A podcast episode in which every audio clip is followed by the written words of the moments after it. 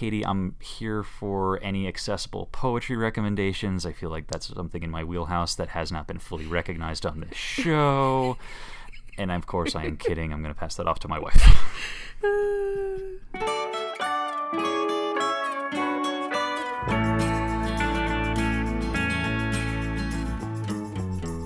Welcome to He Read, She Read, a bi weekly podcast where a couple of married bookworms with very different reading tastes discuss books and the reading life.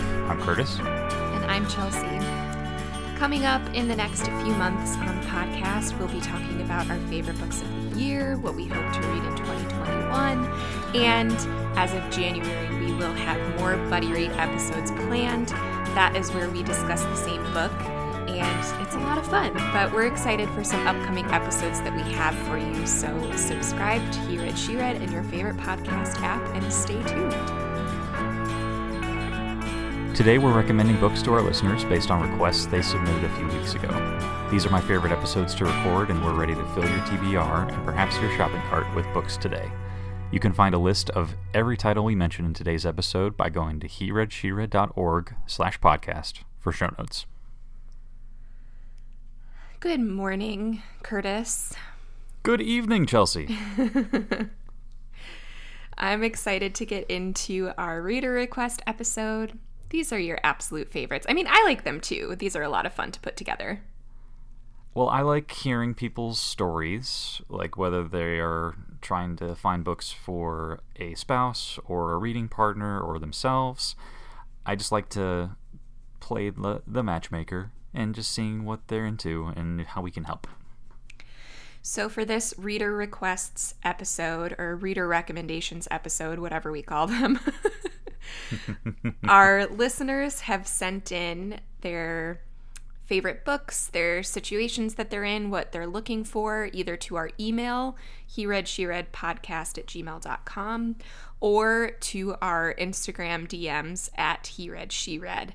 And so we get to do some problem solving and recommend some books for our listeners today. Should we get right into it, Curtis? Because we've got quite a few of these to tackle. Yeah, let's get into it. Why don't you read the first one? All right, our first request is from Sarah. She says, I'm looking for a recommendation for a book that my husband and I could both read and then have a little book club date night at home. We have five kids aged nine and under, and life can be chaotic. We've been talking about making at home date nights more of an intentional priority, and a book club sounds like a fun idea to both of us. So, Sarah mostly reads fiction, anything from historical, contemporary, romance, literary fiction. She doesn't love thrillers or anything too intense. Some of her favorite books are I Capture the Castle, The Vanishing Half, All the Light We Cannot See, The Flat Shares, Sing Unburied Sing, and Beach Read. And her husband, James, reads some nonfiction about sciency things. He loves information. He loves historical nonfiction, especially around the military, because he served in the Marine Corps for eight years. And his fiction taste runs more to fantasy and post apocalyptic fiction. So it sounds very much like a Chelsea Curtis mix that they've got going on here. Hmm. so James's book picks feel a little bit too intense or boring for Sarah, but hers are too romantic and flowery for him. But they did both love Station 11 and felt that it had the right balance of things that they both look for. So, another important thing to note is that they do tend to rely heavily on the library system. And so Sarah likes to have a hard copy book or an ebook, and he listens to audiobooks. So something that would be good in either format would be great for them. So we have some recommendations for Sarah and James today. Curtis, why don't you get us started? Sure. So I'm looking at the format uh, where they're going to need to get something on audio, but is also good in hardcover and available, and a little bit of the diverse tastes between the two of them, and trying to find something that they both like. My first recommendation is going to be Beneath a Scarlet Sky by Mark T. Sullivan. So this is a based on a true story of Pino Lella, who was a 17-year-old boy in Italy in the 1940s during German occupation. So we listened to this on audio, and it's excellent uh, with the narrator. The story of Pino is where he leads refugees over the Alps who are trying to escape German occupation, and then he also finds his way into the German occupation as a soldier and ends up being a spy on part of the German high command that's in Italy. What I like about it is it's a good mix of the espionage stories that I like dealing with World War II, so it's got some military angles that I think would appeal to James, but there's also some romance that I think will keep Sarah engaged. And overall, it's a compelling story of a little known part of history that I really liked and I think would fit both of their tastes. I liked that one. That's a good recommendation. If we're going the World War II historical fiction route, I think that they both might really enjoy either The Alice Network or The Huntress by Kate Quinn. Partly because I think that you would really like these books, Curtis, and I also enjoy. I really enjoyed The Alice Network. I still haven't read The Huntress, but Kate Quinn writes really great, detailed historical fiction. These stories are about spies and espionage and war and they have enough of i think the the thrilling um, action element and the historical detail for james but they're really well written and i think that sarah would like them as well. So i think anything by kate quinn i think she has a new book coming out in 2021 too but the alice network or the huntress are currently out and those are great world war ii historical fiction books yeah, if we're talking about World War II books, uh, something that Sarah also mentioned was she really liked All the Light We Cannot See. And I think there's uh, something similar where either that's a good recommendation for them to read, or something uh, that I know is in our house in multiple forms is The Nightingale by Kristin Hannah. So I haven't read this yet, but I know you have, and I ended up buying another copy of it at a used bookstore because it just appealed to me a, I saw an interview with Hannah not too long ago where she was talking about this book, where her process was starting with the research side, inspired by a story of a Belgian woman who helped downed Allied pilots escape Nazi occupied France, which is a little bit of a tie in to All the Light We Cannot See. And part of that it appeals to me just because I like well researched stories. But then she also is known for building in memorable relationships and characters, and I think would appeal to Sarah's reading tastes. So I think it's got enough of that angle with the occupation and World War II history that James would be into it, and then have the character development and the relationship building that might appeal to Sarah. So I'm looking forward to reading that one when I get home. Um, and you know, one of many. Can you even find it? Maybe. I don't know. I do think we're down to only one copy because, fun fact, Penny ate at least one hardcover copy of that book. No. Yeah, she chewed up the cardboard and everything. This was, she was a puppy puppy. This was a long time ago, but she did eat a copy of The Nightingale, so I guess that's how she feels about that one. What's your next one that you want to recommend? Oh man, I have several more to recommend. One that just popped into my mind, and I don't know exactly why, is The Great Believers by Rebecca Makkai. I thought it was really good writing. It was a good mix of contemporary and literary fiction and it's it's set in Chicago during the 1980s AIDS epidemic and it focuses on this group of friends and their their lives and their loves and how they're affected by the AIDS crisis and it, it's just really good. I really loved this book. I think it's a good mix for people who want something historical but really want a very human story. So I guess it I guess the recommendation is coming from Station 11. This book just really surprised me and I loved it and I read it in a couple of days. So I just have this sense that maybe they would both like The Great Believers by Rebecca Makkai. since you brought up Station Eleven, can I bring up my last recommendation? Mm-hmm.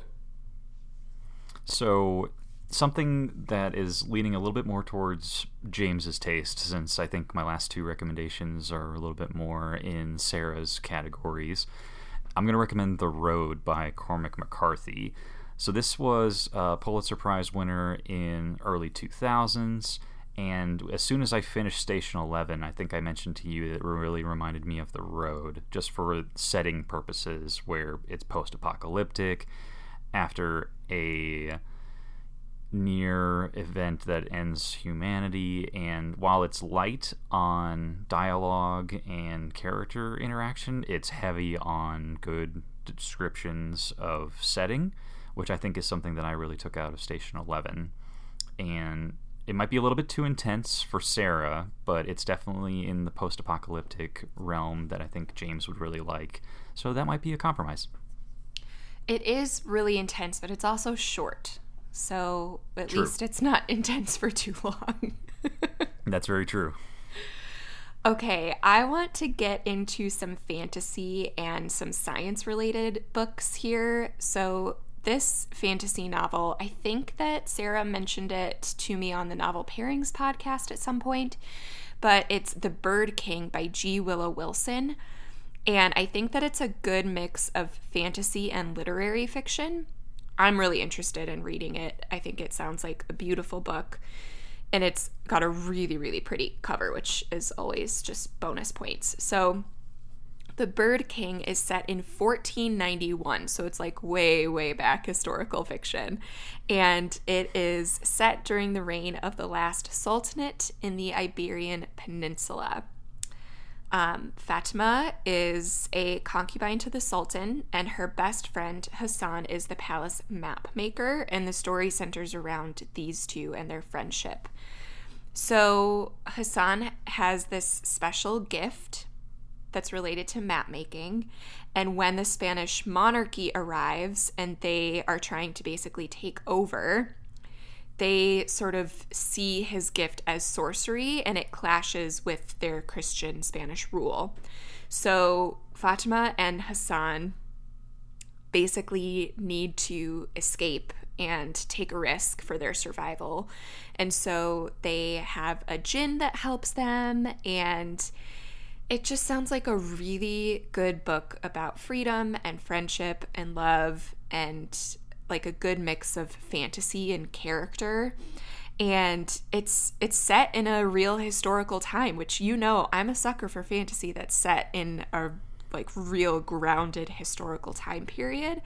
So I think The Bird King might be a good one for both of them to go for it is newer it was published in 2019 but it's a book that I haven't seen very many places so I think it should be mm-hmm. available and then science wise Mary Roach writes not boring nonfiction. And she mostly writes about sciencey things, but she writes about them in a way that anybody can understand and that's super entertaining. So, one example is she has a book called Grunt The Curious Science of Humans at War.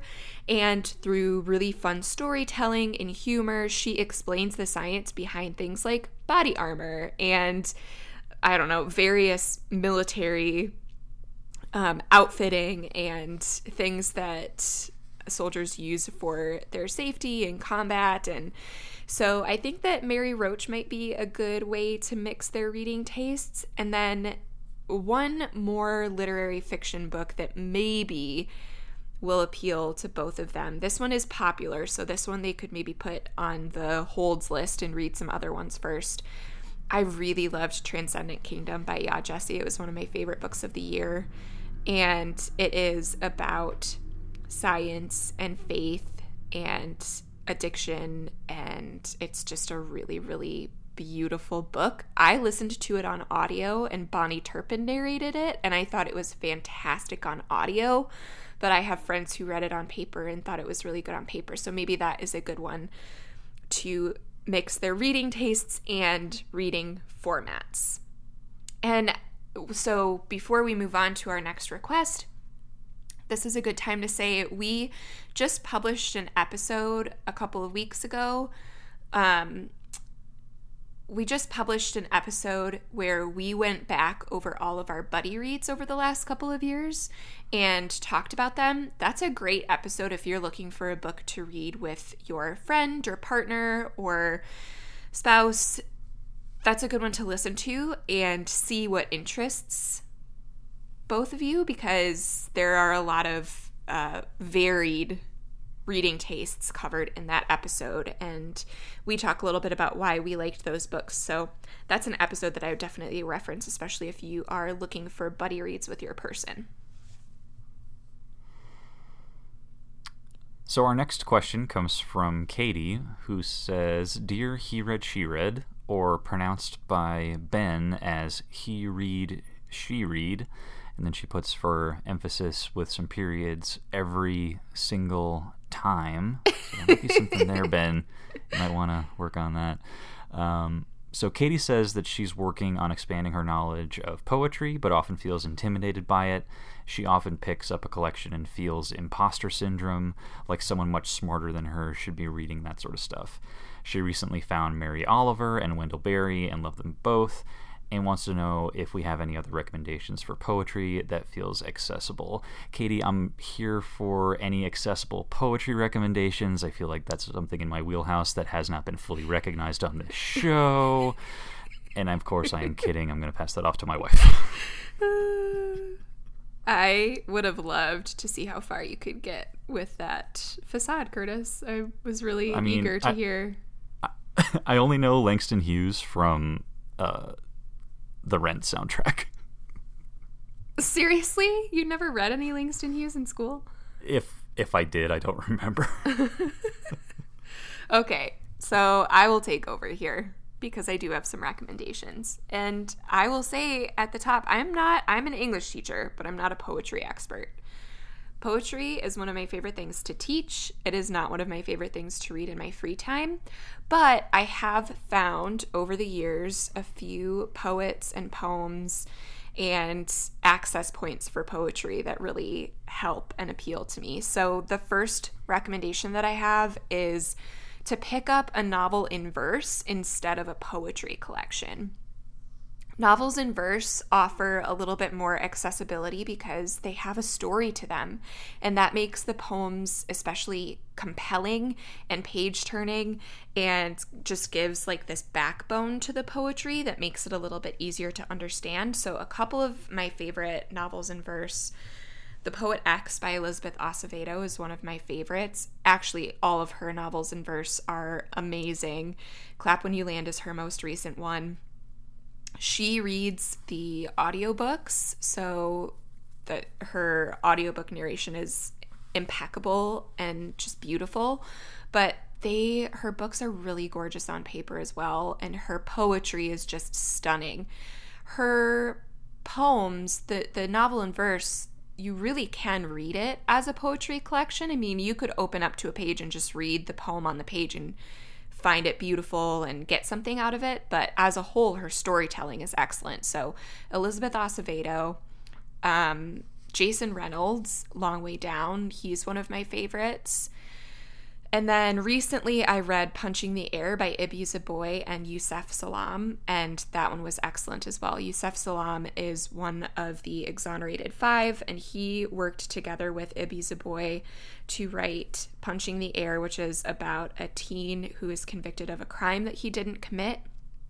And it's just a really stunning, powerful book. So those novels in verse are actually where I would recommend going for poetry needs. But if you want just a couple of poets that I love and find a little bit more accessible, I think Billy Collins is a more accessible poet. I particularly.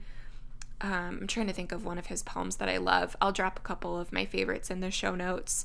Langston Hughes is one of my favorites, and his Harlem Renaissance poetry is classic, but I feel like it rings so true today. And Nikki Giovanni is an incredible poet as well. Those are just a couple of my favorites. I also would recommend What Kind of Woman by Kate Baer.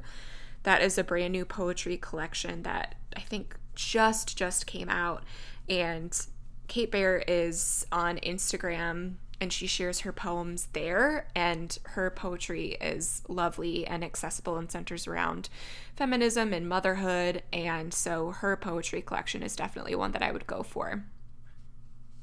So there's your poetry of the day. That's definitely better than I could do. you like Shakespeare? I do like Shakespeare, so that mm-hmm. counts for something, I guess. I don't know that you have a favorite sonnet, but you like Shakespeare.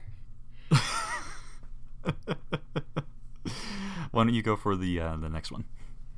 Okay, so Christine writes into us and says, "My husband and I like to read together too, and at Christmas we each buy the other something to read, something to drink. We're into cocktails, and something to wear."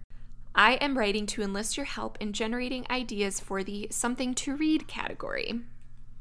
Well, we are a book podcast, but I feel like we're not being properly utilized for the something to drink category. We're not into cocktails. Uh, yeah, that's that's true. But here's something to drink: wine, spotted cow. Here's something to drink. here's something to drink: scotch. okay, we did the job. Okay, one area where their reading tastes overlap is Back Roads of History, nonfiction books that tell little known stories. Ooh, I love that. And um, Christine gives bonus points for interesting characters and settings. Her husband gives bonus points for a story about business or industry. Side note, he's a mechanical engineer. Some books that they both loved Midnight at Chernobyl, On Her Ground, The Life and Times of Madam C.J. Walker, Boomtown, the fantastical saga of Oklahoma City, its chaotic founding, its apocalyptic weather, its purloined basketball team, and the dream of becoming a world class metropolis. She thinks that we would like that one too. And also, I greatly appreciate that all subtitles were included because that just speaks to a true nonfiction reader right there. That's dedication. All right, Curtis, what do you have to recommend to Christine and her husband for Christmas presents? So I'm going to go off of the Midnight at Chernobyl angle that they both liked those and actually come up with something off of my TBR that I haven't had a chance to read yet, uh, but I'll give a reigning endorsement as to why. It's called Dead Mountain The Untold True Story of the Dyatlov Pass Incident. I got to work on my Russian. Um, and it's by Donnie Eichar. So the cover is this kind of snow covered shot of this group of hikers in ski equipment, and the tagline is What happened that night on Dead Mountain? And automatically, I'm like, I have no idea what Dead Mountain is, but I'm interested. So, the setting, which I think is going to be the interesting angle uh, for this couple, is in February of 1959, there was a group of nine experienced hikers in the Russian mountains, and they died mysteriously. And there's eerie aspects of the incident, signs that the tent was cut open and they fled without their proper equipment, the strange photograph that I mentioned, uh, which is the cover of the book, and the, the fact that there was elevated levels of radiation found on some of their clothes. So I think that gives a little bit of a tie-in for Midnight at Chernobyl, and I'm a fan of the fact that it does a lot of depth into the hikers' journals and photographs, government records, interviews, and I think that that really uh, will fit into the backroads of history angle that they like. One book that I would like to recommend because I believe that it actually mentions Madam C.J. Walker is Black Fortunes, the story of the first six African Americans who escaped slavery and became millionaires by Shomari Wills. So this definitely falls under history that is little told and I think if you enjoyed the life and times of Madam C.J. Walker and you wanted to learn about some other African American business tycoons and figures like her, Black Fortunes would be an excellent way to go. So I know Madam C.J. Walker is mentioned, and then I think that Black Wall Street. So Black Fortunes by Shomari Wills, I think that that would just be a really good one business wise and history wise. And like I said, it's got that Madam CJ Walker tie in. So I think that both of you might find that one interesting. So my next one's going to be a little bit of a gamble because I'm going to guess that engineers like trains, even though he's not that type of engineer, but I don't think that that's too far of a leap. Um, so I'm going to recommend Stealing the General, The Great Locomotive Chase, and The First Medal of Honor by Russell S. Bonds. So this is probably one of my favorite Civil War books. It's set in April 1862 and talks about 20 Union soldiers who crossed Confederate lines to steal a train called the General, and in doing so, destroy critical supply lines uh, by jumping out of the train and destroying the rails. Um, so, what I really like about it is it's this back road story of, you know, this new concept of how we're using supply lines during the Civil War and uh, the fact that when they stole the train, the people that they stole it from ended up jumping into a different train and chasing them. And it ended up like no no lie it's called the great locomotive chase for a reason. And at the end of it all uh, half the team was caught and executed and the other half were the first to receive the first medal of honor. So that's the part i like about it from a military history angle and i'm hoping that christine's husband likes it because there's trains I hope you didn't just spoil the whole story for them. I mean, it's history. So it's if they're looking it up, that's the first thing that they're to see. But, you know, it's it's about the telling, Chelsea. That's how history works. Okay, okay. So, speaking of the telling, a book that I love and I think is so well told and page turning and fascinating is the autobiography of Malcolm X. Actually, today, as of us recording this, Novel Pairings, my other podcast with my pal Sarah, we got to talk with Traci Thomas of the Stacks podcast about this book. It's one of my favorites. It's so good. When I read it, I had very little background knowledge of Malcolm X because I felt like he was largely left out of our history books, which I think is intentional for a lot of reasons that I could get into but won't today. and I just thought that it was such a great book it's it's an iconic example of classic nonfiction, and I definitely think that if if Christine and her husband haven't read it yet, they need to. The autobiography of Malcolm X, as told by Alex Haley. It's such a good book. So, my final recommendation is going to be from one of my sources for finding little known stories Drunk History, which I'm a big fan so of, true. and I hope some of our listeners are too um, and it's Be Free or Die by Cate Lineberry. So this tells the story of Robert Smalls, who was a slave who ended up working as a dock worker in Charleston, South Carolina. And he hijacks a Confederate ship with a crew of fellow enslaved sailors and his wife and kids. And he's able to navigate his way through Confederate lines uh, back to Union territory. And what's in, the best about his story is the boldness and the extraordinary feat, uh, but also the fact that he became a Union hero who then becomes a soldier and eventually a U.S. congressman. And it's something that I had never heard of and am interested in reading more about. So I'm actually looking forward to reading this book sometime in the future as well.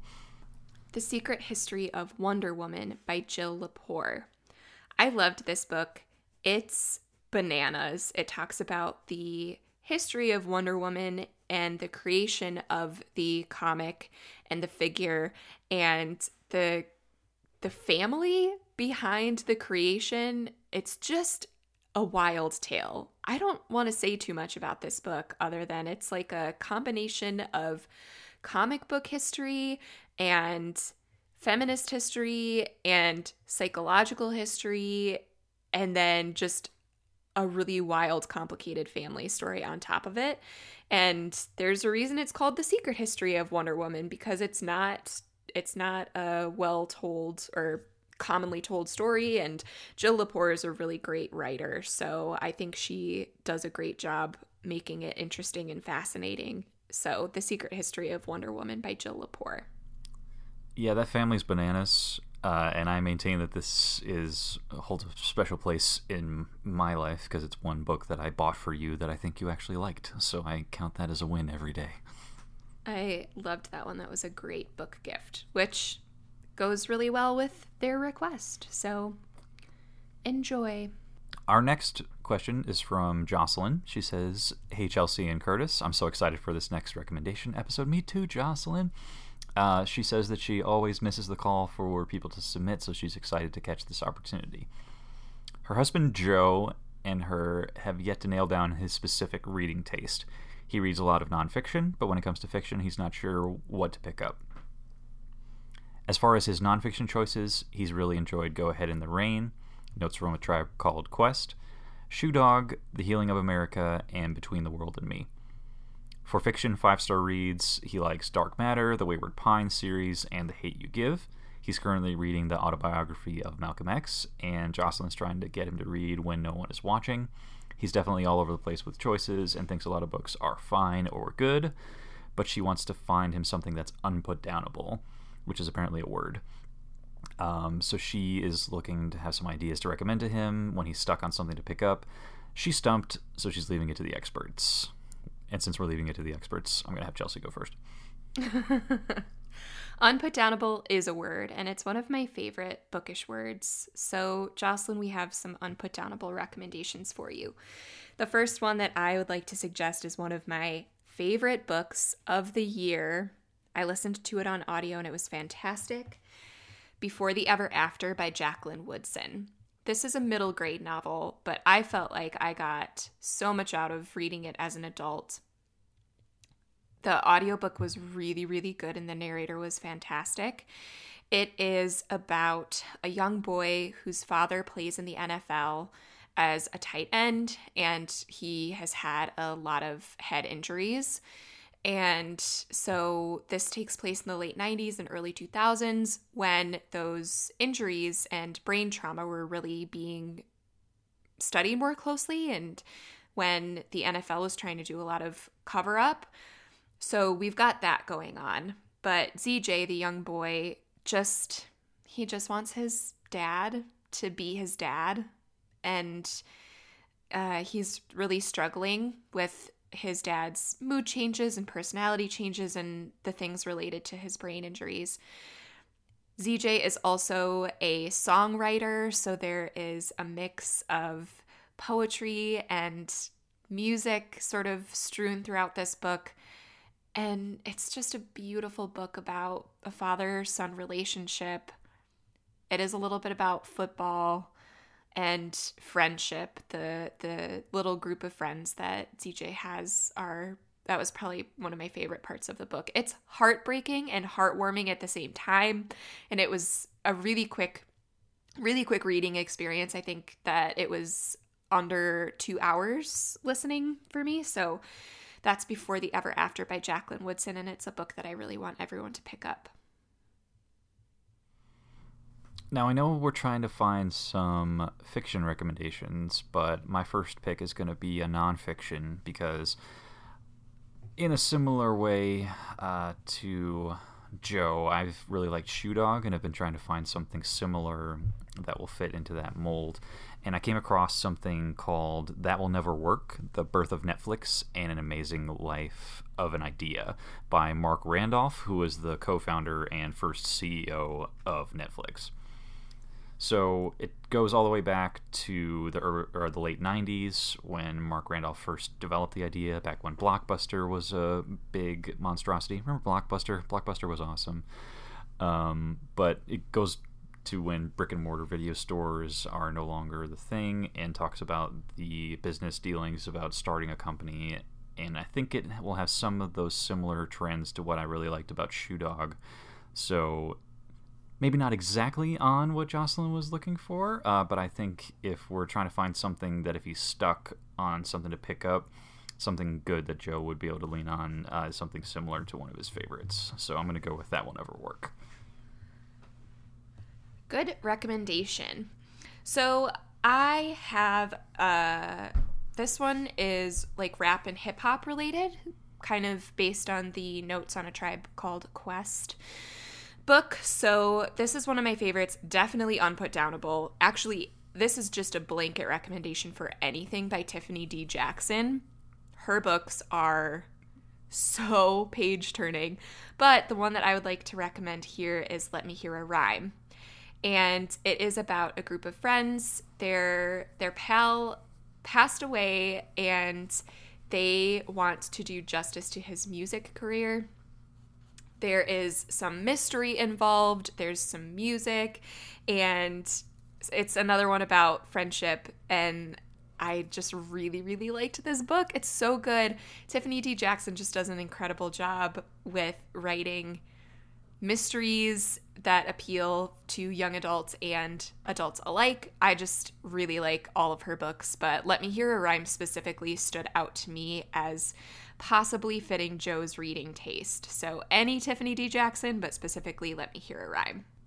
I also think that Joe might like The City We Became by N.K. Jemisin. It's really good. I so since he loved Dark Matter and the Wayward Pine series, that's like a little sci-fi thriller-y. And then I just think The City We Became by N.K. Jemisin might be a good one for him to try. It doesn't look like he has a ton of fantasy on his list, but The City We Became is urban fantasy. And so I feel like it's just a I don't know, maybe it's a good introduction to the fantasy genre. Or if Joe doesn't love fantasy, this one might be a good good way to go. I thought it was completely unputdownable, which is pretty much why I'm recommending it here and has that sort of sciency element of dark matter that I think could really hook Joe and keep him interested. So, The City We Became by N.K. Jemisin would be my last recommendation for him. Yeah, I looked at the uh, Blake Crouch books uh, with Dark Matter and Wayward Pines uh, for my next recommendation, uh, just to find him something in the thriller area that I've really enjoyed over the last couple of years. And I went with The Dry by Jane Harper. So this won a bunch of international awards. Uh, it was her debut novel, and she's from Australia, which plays a huge role as a setting in the story. Uh, the law enforcement agent uh, Aaron Falk is the main character, and for the subsequent books as well.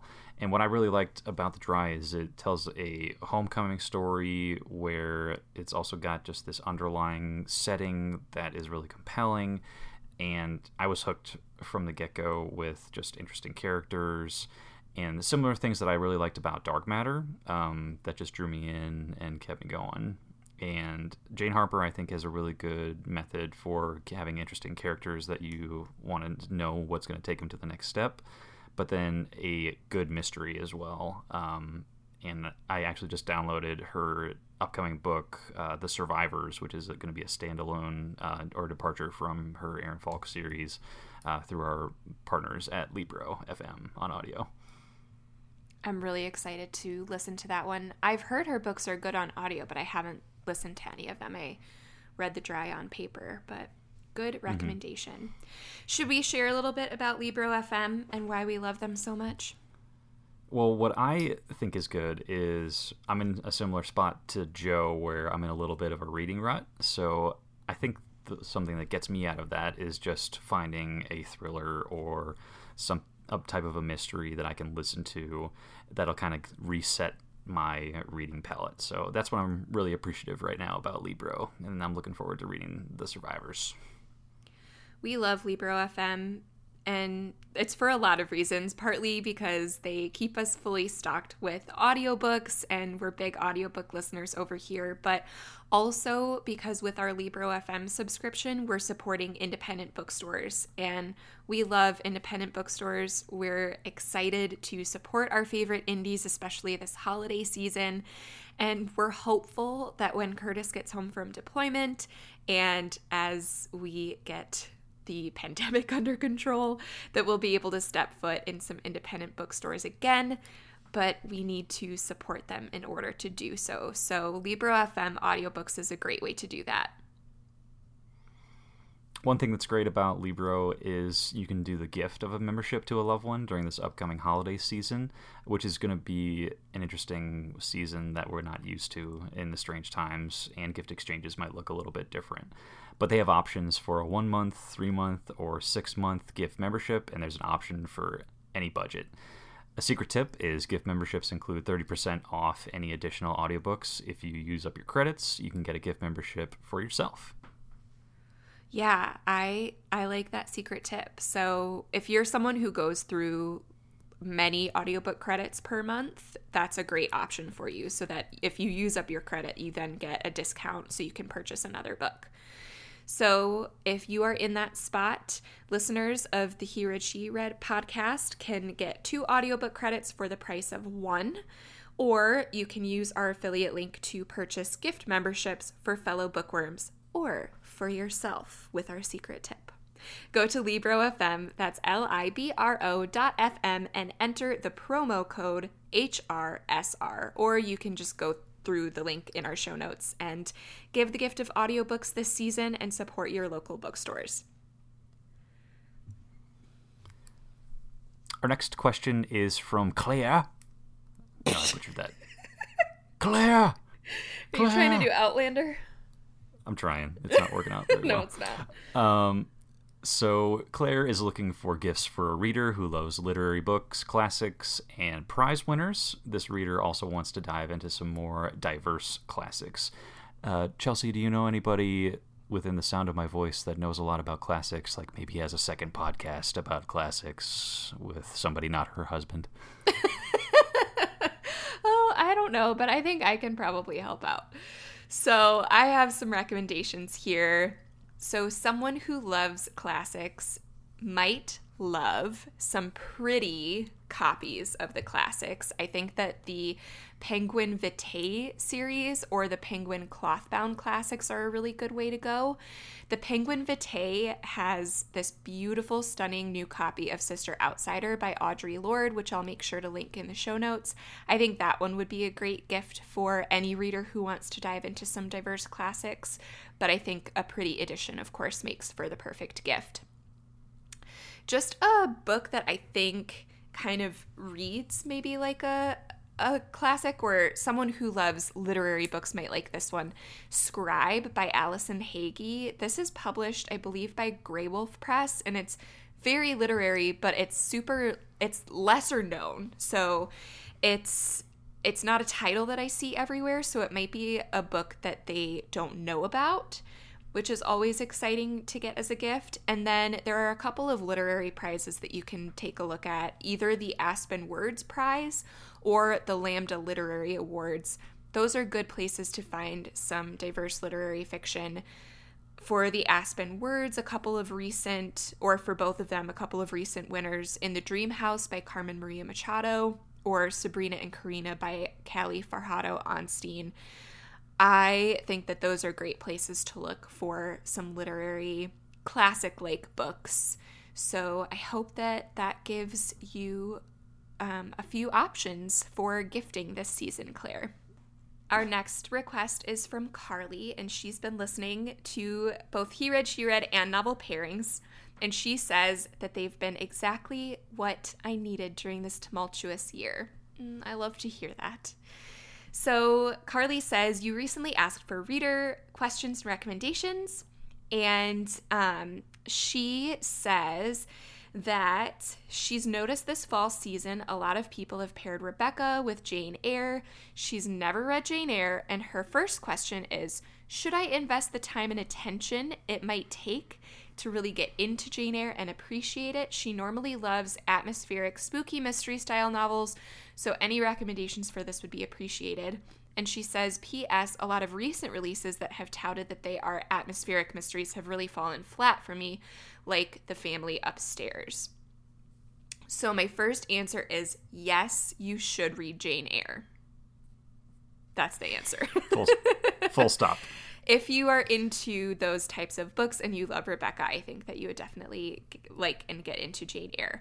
And then I also recommend reading Jane Steele by Lyndsay Faye, which is one of my favorite books, and it's a Jane Eyre retelling, and it's just a, a really solid, solid retelling.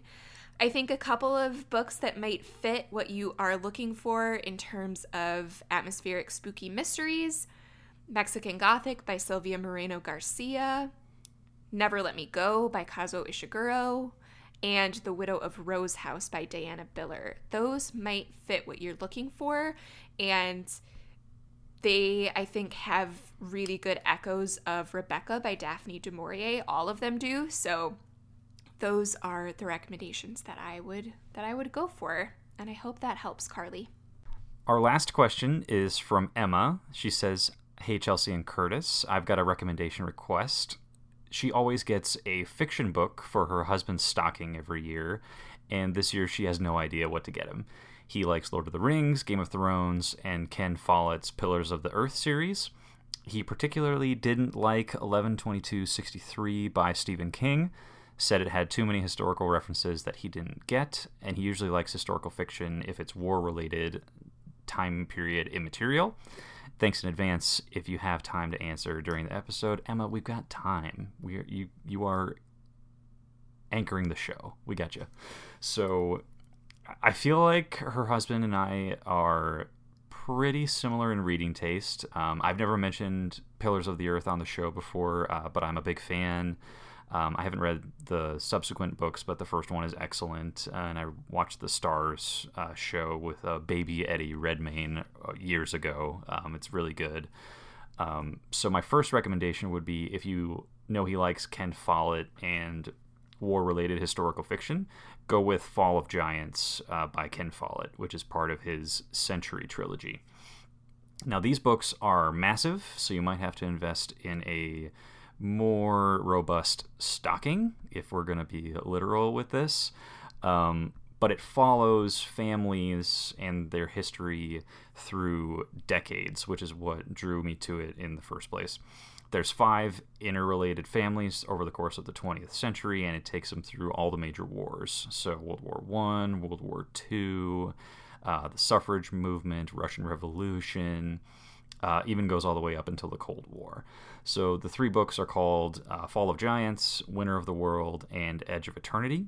So I think you've got uh, something there if he's really into Ken Follett uh, as an author. That's a good way to go if what he likes about uh, the Pillars of the Earth is kind of the cathedral building uh, building aspect, which is a huge part of that story, uh, I would recommend Cathedral of the Sea, which is a historical fiction novel by.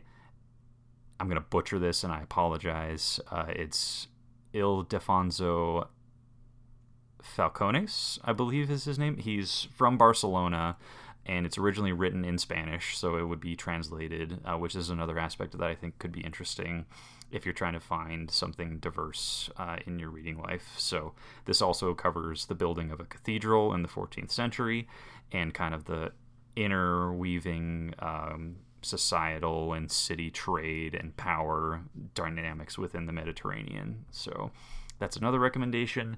And if we're going off of Lord of the Rings, Game of Thrones, I would recommend The Blade Itself by Joe Abercrombie, which is the first of the First Law trilogy. When I'm talking about fantasy, I talk a lot about Theft of Swords, and I'm trying to find some more fantasy recommendations to get out to people. This one's a little bit more gritty. Um, the main character is a former fencing champion turned torturer, so it's got a little bit more of a darker twist on the fan, like the high fantasy genre that I think people who like Lord of the Rings for its grittiness and Game of Thrones for more of the I, I won't say like smut because it's more than that, but it's more something similar for Game of Thrones is like a lot of different characters that interweave and you see it from different perspectives. So that's something that I like about Joe Abercrombie's work. So for fantasy, I would say uh, the blade itself, and then you've got a couple of different options for either sticking with Ken Follett or finding something else similar to that.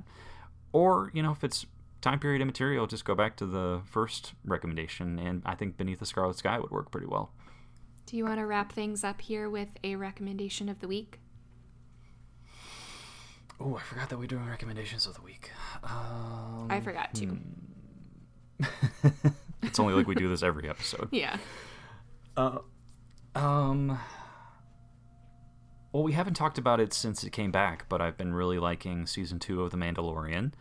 Um, episode three just came out. I'm not sure when this episode's going to publish, but it's as good, if not better, than the first season. I think the premiere episode was my favorite so far with uh, Timothy Olyphant. I'm a big fan of, and it was more of a traditional space western episode. Um, but people should definitely be checking out The Mandalorian if uh, they're fans of Star Wars or spaghetti westerns or Baby Yoda.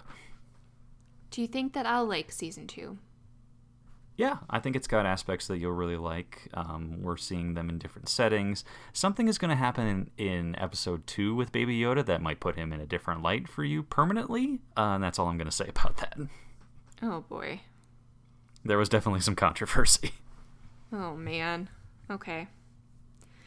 Well, maybe I'll give it a shot. Right now, I am watching season two of no, it's not season two, season f- uh, four or five, whatever. The most recent season of The Crown. They have they have a bunch of seasons now. I thought last season was so boring that I was like, do I want to watch this show anymore? But because this season brings in Princess Diana, it's a little more interesting and it's just some good, solid, comforting, beautifully shot scenes that are pretty and nice to watch. so The Crown has been keeping me company on on TV these days. Okay, that wraps up another reader recommendations episode. So if you got some recommendations, let us know on any of our social media on Instagram or send us back an email. If you have any requests, uh, just please continue to send those in and we'll build them for another of these episodes down the line. Special thank you to everyone for hanging out with us today. For podcast news and reading updates, you can follow us on Instagram at He Read She Read. On weeks when we don't release a podcast, we try to send out a newsletter with short book reviews and a list of our favorite things. You can subscribe to that newsletter at hereadsheread.substack.com. Special thank you to Mark Anderson and Miles Eichner for our theme music, and thanks to Libro FM for sponsoring this episode. Before you go, remember the couple that reads together. Also remembers how many seasons of The Crown there are. We don't, though. oh.